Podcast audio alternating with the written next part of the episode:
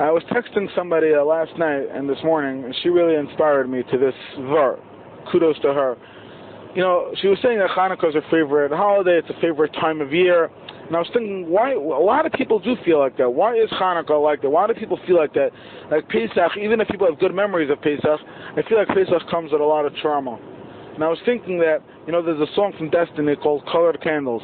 I'm going to say it in very short. There's this family that wasn't uh, religious for many, many, many years. They even changed their name. They sent their kids to public school, and the kid came home. The kid wanted a, a Christmas tree.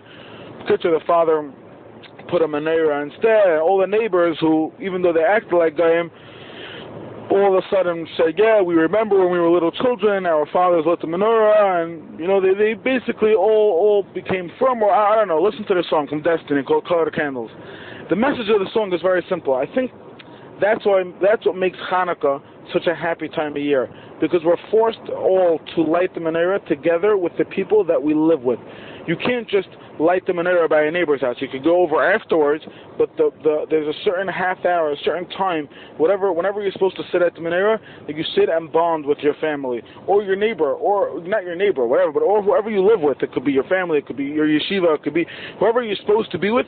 You spend that half hour together. Then it's dark outside, and there's no FOMO. There's nobody, nothing else going on. Everybody's usually lighting at around the same time. And those messages that the Rav in my shul always says, you never know when people die. They always they always say over at the shiva. You know, they say over the same three stories that happened one time on Shabbos, this and that, because you never know which story, what moment could create an impression on your child, on your friend. What, never know what moment, what moment will make an impression on you. So Hanukkah, I think, has a certain, a lot of these moments because we're forced to be together off our phones or on your phones. Makes no difference. But you're sitting with the people that you live and live with and love most, hopefully. And um, that's it. So let's make the most of every moment while we're lighting the menorah and sitting around with the family, with whoever it is, and let's create memories for our children, and let's let the memories go into us so that we'll have them.